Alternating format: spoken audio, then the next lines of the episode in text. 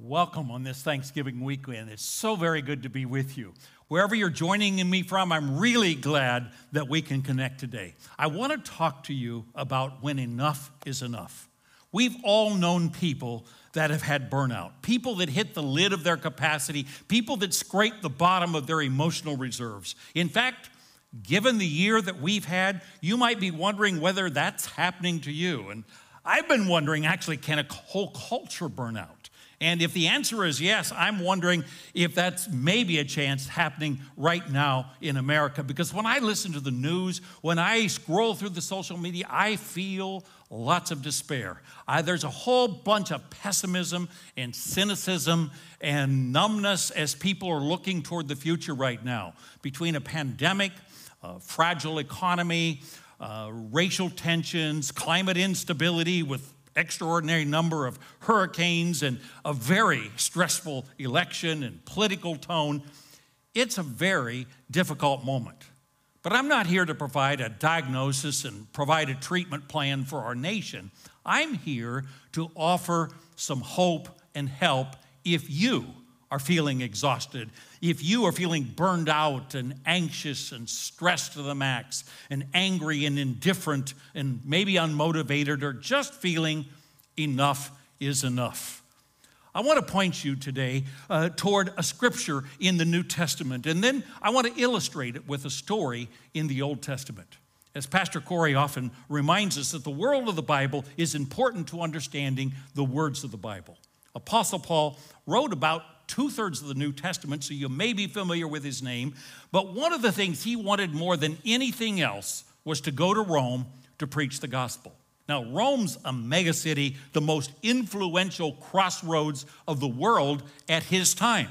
It was the strategic dream location to make a huge impact. And he finally found himself in Rome, but not the way he had planned. He found himself as a prisoner, locked up 24 hours a day to a Roman guard. How many of us know things don't always go as we've planned? But out of that situation, where he could have been more anxious than anybody I know right now, not knowing the outcome, not knowing how long he might be there, or how uh, possibility whether he would even live or not, he penned these words to the Christians who lived up in Philippi in northern Greece. And this is what he said in Philippians chapter 4. He said, Rejoice in the Lord always. I will say it again, rejoice. Let your gentleness be evident to all. The Lord is near. Do not be anxious about anything, but in every situation, by prayer and petition, with thanksgiving, present your requests to God. And the peace of God, which transcends all understanding, will guard your hearts and your minds in Christ Jesus. Let's pray. Father, we just ask that in these moments together that your presence would be evident to all. And I pray God that you would that we would just be able to cast our cares on you and may your peace from heaven guard our hearts and our minds and our souls in Christ Jesus, in whose name we pray. Amen. One of the many things that I love about our Cape Christian family is that you all let our pastors be real people. And so I'm going to be real today. I know some churches, people don't want their pastors to be real. They think they're superhuman and want them up on a pedestal. But the truth is, all of us have challenges. I've had challenges in my life and in my ministry when it was so scary and I was in deep anxiety because of it.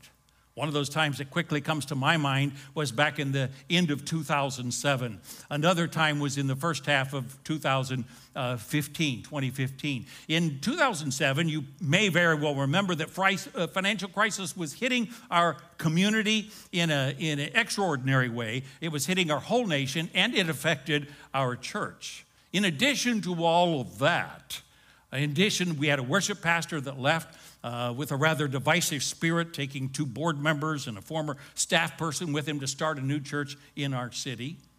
So that was a very stressful time. The other time in 2015 that I quickly comes to mind when Pastor Wes Furlong was transitioning away from Cape Christian, there was, there was board unrest. There was some disagreement about how that should happen in terms of the timeline and about how Pastor Wes and I had had a plan developed uh, for his replacement. And here's how it impacted me personally. I had a major diverticulitis attack. I didn't even know I had diverticulitis, ended up in the ER, and ended up spending five days in the hospital uh, that time. Not too much longer. About six months later, I ended up with chest pain. I ended up uh, another ER experience uh, with another five to day, uh, four to five day hospital stay, uh, both in that six month time period. I had anxiety. I realized that I had major anxiety because both of those uh, revealed stress. Those were stress related illnesses that were impacting me.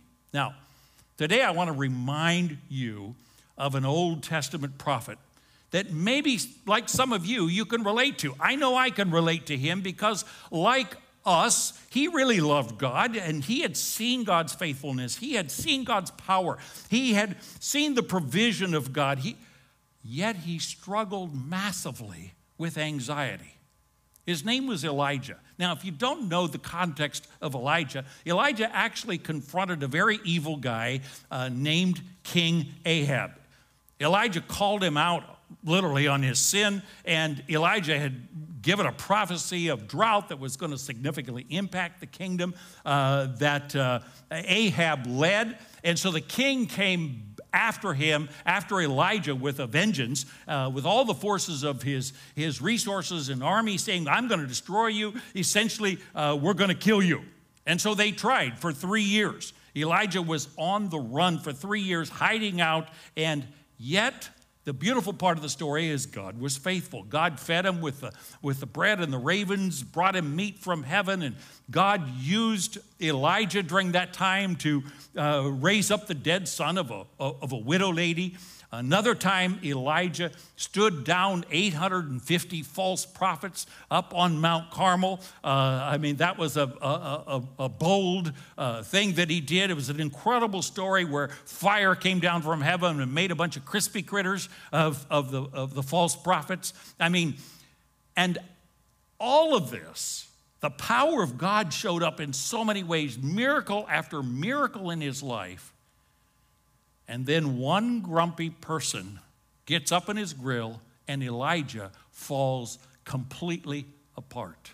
You can read this story in 1 Kings chapter 18 and 19. If you don't know the story, Ahab uh, was, was a pretty bad guy, but he had a wife that made him look like Mother Teresa. I mean, this woman, his wife, was named Jezebel, and when she got into the picture and inserted herself, she basically said, Honey, if you can't get the job done, then let a woman do it right. And she set out to kill Elijah. And 1 Kings chapter 19, we read that Elijah uh, hears this news of what Jezebel said, and he falls completely apart. He spirals down into this deep depression and anxiety. Uh, maybe some of you can rate, relate exactly to this, but I want to show you the story. And when we look at the story, I want you to notice there are really what I would think as four blunders that Elijah made at this time in his life when he had hit the enough is enough limit of his life that, that you might see yourself making maybe one or two or maybe three or even all four of those in seasons of significant struggle and anxiousness because I know that happens to me. So let me show you in the text in 1 Kings chapter 19, and we're going to start in verse 3. And in verse 3, it says Elijah was afraid. He's just been told uh, that uh, Jezebel's after him. He was afraid and he ran for his life. When he came to Beersheba in Judah, he left his servant there while he himself went a day's journey into the wilderness. Came to a broom bush, sat down under it, and prayed that he might die. I have had enough, Lord, he said. Take my life. I'm no better than my ancestors. I mean, that's a story where Elijah is freaking out internally. He's, he's totally afraid. He said, I have had enough. I can't take it anymore. Enough is enough. I'm done. Now, there might be some of you that are in that I can't take it kind of funk right now in your life, where you're feeling and thinking, I'm done. I've done everything I can. I've maybe tried to pay all the bills, and if one more thing's break, I can't take it anymore. Or maybe you're in a relationship and it's you're, you're, trying and you try and you've been trying maybe for years and and maybe it's it's failed again and you're just saying I can't take it. I can't take it anymore. Uh, enough is enough. Or, or, or, maybe it's your schedule. Might be your schedule where you've worked and you worked and you've tried everything and maybe you've been trying to juggle everything. Maybe it's as a single parent uh, or in some way or another and you're juggling it all and you're working your tail off and, and you're saying, I can't take it anymore. Enough is enough. Well, Elijah couldn't take it. And in this moment, we see in this passage, we actually see that there, there's four blunders that he made, and perhaps they're ones that you can recognize as well. I can look at these missteps and realize that, yes, those are some of mine as well. The first thing that I think we tend to do that Elijah did, that when we've had enough, we run ourselves into the ground. We, we literally run ourselves into exhaustion. He did that physically. I mean, this is the text says that he ran for his life and he ran all the way to Beersheba, which, if you uh, don't know the geography, he ran about 100 miles. I mean, we're talking about four back to back marathons in total distance. He ran, he ran, he ran, he ran. He was physically exhausted. He wore himself out. Now, I haven't run even one marathon, but this kind of thing happens to me when I stop taking a day off each week, when I'm somehow started to short myself in my sleep, or I don't take time away. Some of you might even be there right now. You're in a real season of anxiety because you maybe don't even realize it, but you've been going way too hard for way too long. And like Elijah, you have run yourself into the ground. The second big blunder that we see here is, as many of us do, we shut people out. Did you notice that? It says he left his servant behind. This was a trusted friend. This is a guy who had been with him through thick and thin through all of the kinds of things he had gone through and victories they had won and everything else. And it says he went off on his own alone. Now, this is one of the reasons that, that we place high value. Uh, it's the heartbeat, one of the heartbeats is, is relationships here at, at Cape Christian. The small groups are an important part. It's the heartbeat of who we are. Without the body of Christ, without others, we are incomplete. We say that life is better uh, in circles than it is in rows, is one of the ways we say it. But let me just say don't shut out the trusted people in your life, especially when you're under stress and you're feeling anxious. The third blunder that he made, and it's the same mistake that we can often make, is we focus on the negative. Here's what he said. Remember, he said, I've had enough. Enough is enough. I'm, I'm, I'm, I'm ready to give it up. Just, just, just take me now, Lord. I, am no better than my ancestors. I, I, I, it's, it's the very same thing that we do we start focusing on the negative. Well, my life is so hard. There's just too much on my plate. I, am always getting the short end of the stick. I can't stand these people. I can't stand this job. I don't like where I'm going. I'm always going to suffer. I'm always going to struggle. I'm always going to be broke. I'm never going to be happy. I'm always going to be hurting and so forth. And that always and never kind of thing begins to dominate our vocabulary when we begin to focus on the negative. And that's exactly what I've done before in times of great stress. And then the number fourth, uh, four one is perhaps the biggest blunder of all. We forget God. We forget God, uh, which is crazy when you think about it for Elijah because every step of the way in his story, if you read through uh, 1 Kings chapter 18 and 19, and, and, and even before that, every moment of time, God was present. God was faithful. God's power was visible in his life. God's provision was real in his life in so many ways. And even though God had been faithful, Elijah did what so many of us do. He was facing his problems while forgetting his God. And the crazy thing about Elijah is that his name alone should have been a great reminder of comfort for him in the middle of an anxious time. Because literally, Elijah's name is the combination of two names of God, Elohim and Yahweh. And his name literally means, the Lord is my breath or the Lord is my source. God is my source. God is my, my strength. My God is my sustainer. God is my, my, my breath. It's, it's, it's the part that keeps me going. And yet, knowing all of that, his God was near, Elijah fell totally apart. Now, how did God respond? How did God respond? What's the matter with you, boy? You of little faith, get up and get going? No, not at all. That's not how God responded. God met Elijah at his point of need. He said, I, he, he said, I want to show you something. And in fact, if you go just a little further in 1 Kings chapter 19, in verses 11 and following, you will see it. He said, The Lord said, Go out and stand on the mountain in the presence of the Lord, for the Lord is about to pass by. And then a great and powerful wind tore the mountains apart and shattered the rocks before the Lord.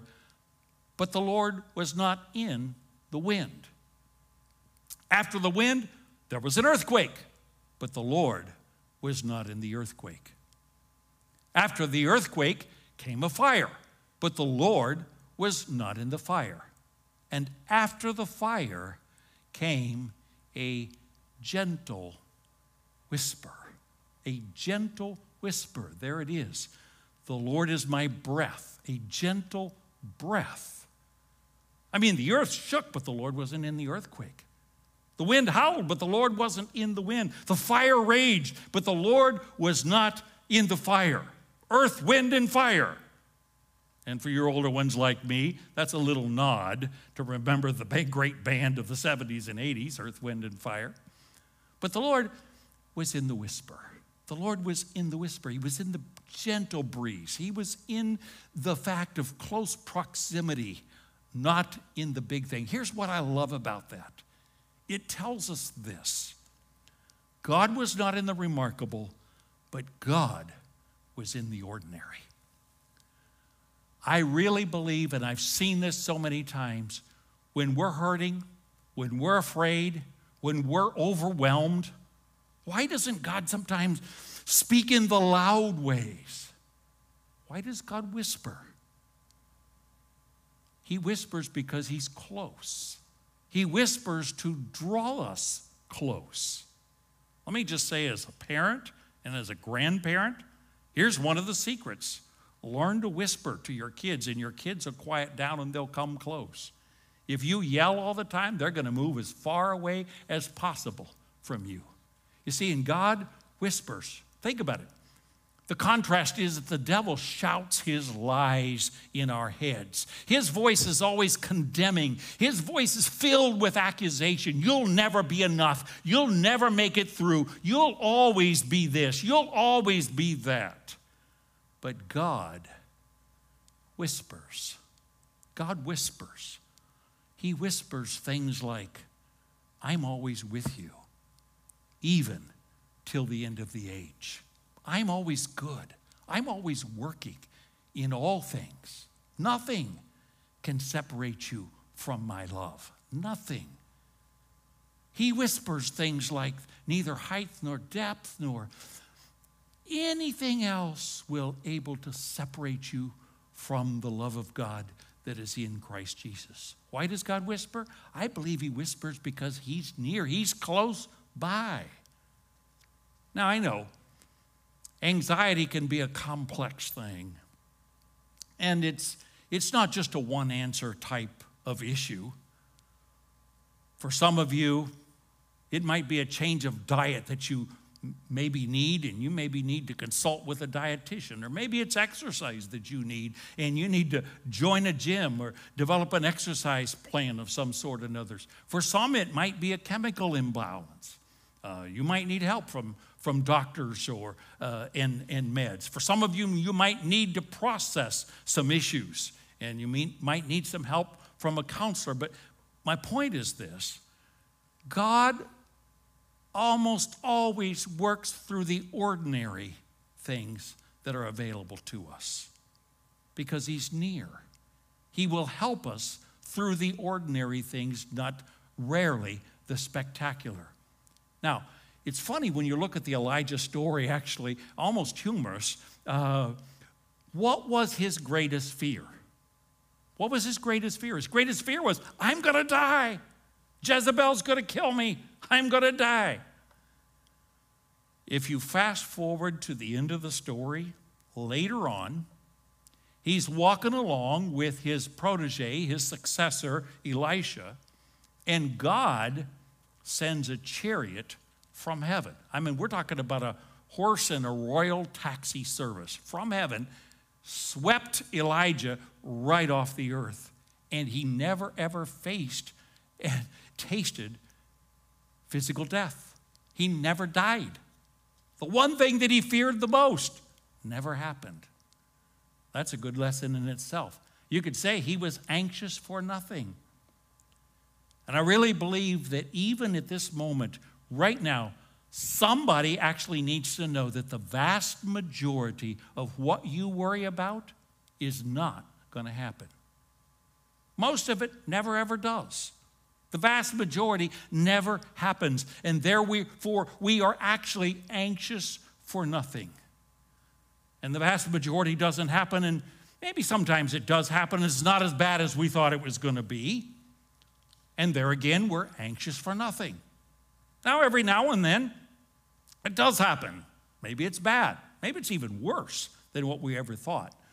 But the good news is the goodness of God is always there to carry us through. And you know, that's what I found in my uh, own anxiety uh, a few years ago, where God got me through. God got Cape Christian through. The worst things that I imagined and laid awake at night uh, thinking about never, ever happened because He's always faithful he never leaves us. He never forsakes us because He is that breath. He is that strength. He is that source in our lives. And that's exactly why Apostle Paul, chained up to a Roman guard, not knowing his future, he could say, Do not be anxious about anything. He, he could say, In the middle of all of this, we can rejoice in the Lord always because God is near. Because He's near, He whispers because He's close to us. We don't have to be anxious about anything. But with prayer, He says, and with thanksgiving, just let your requests be made known to God. And He says, and the peace of God, which transcends all understanding, will guard your hearts and your minds and your souls in Christ Jesus. This is what I want to make sure you remember today. When enough is enough, God is enough. Let's pray. So we trust in you, Father.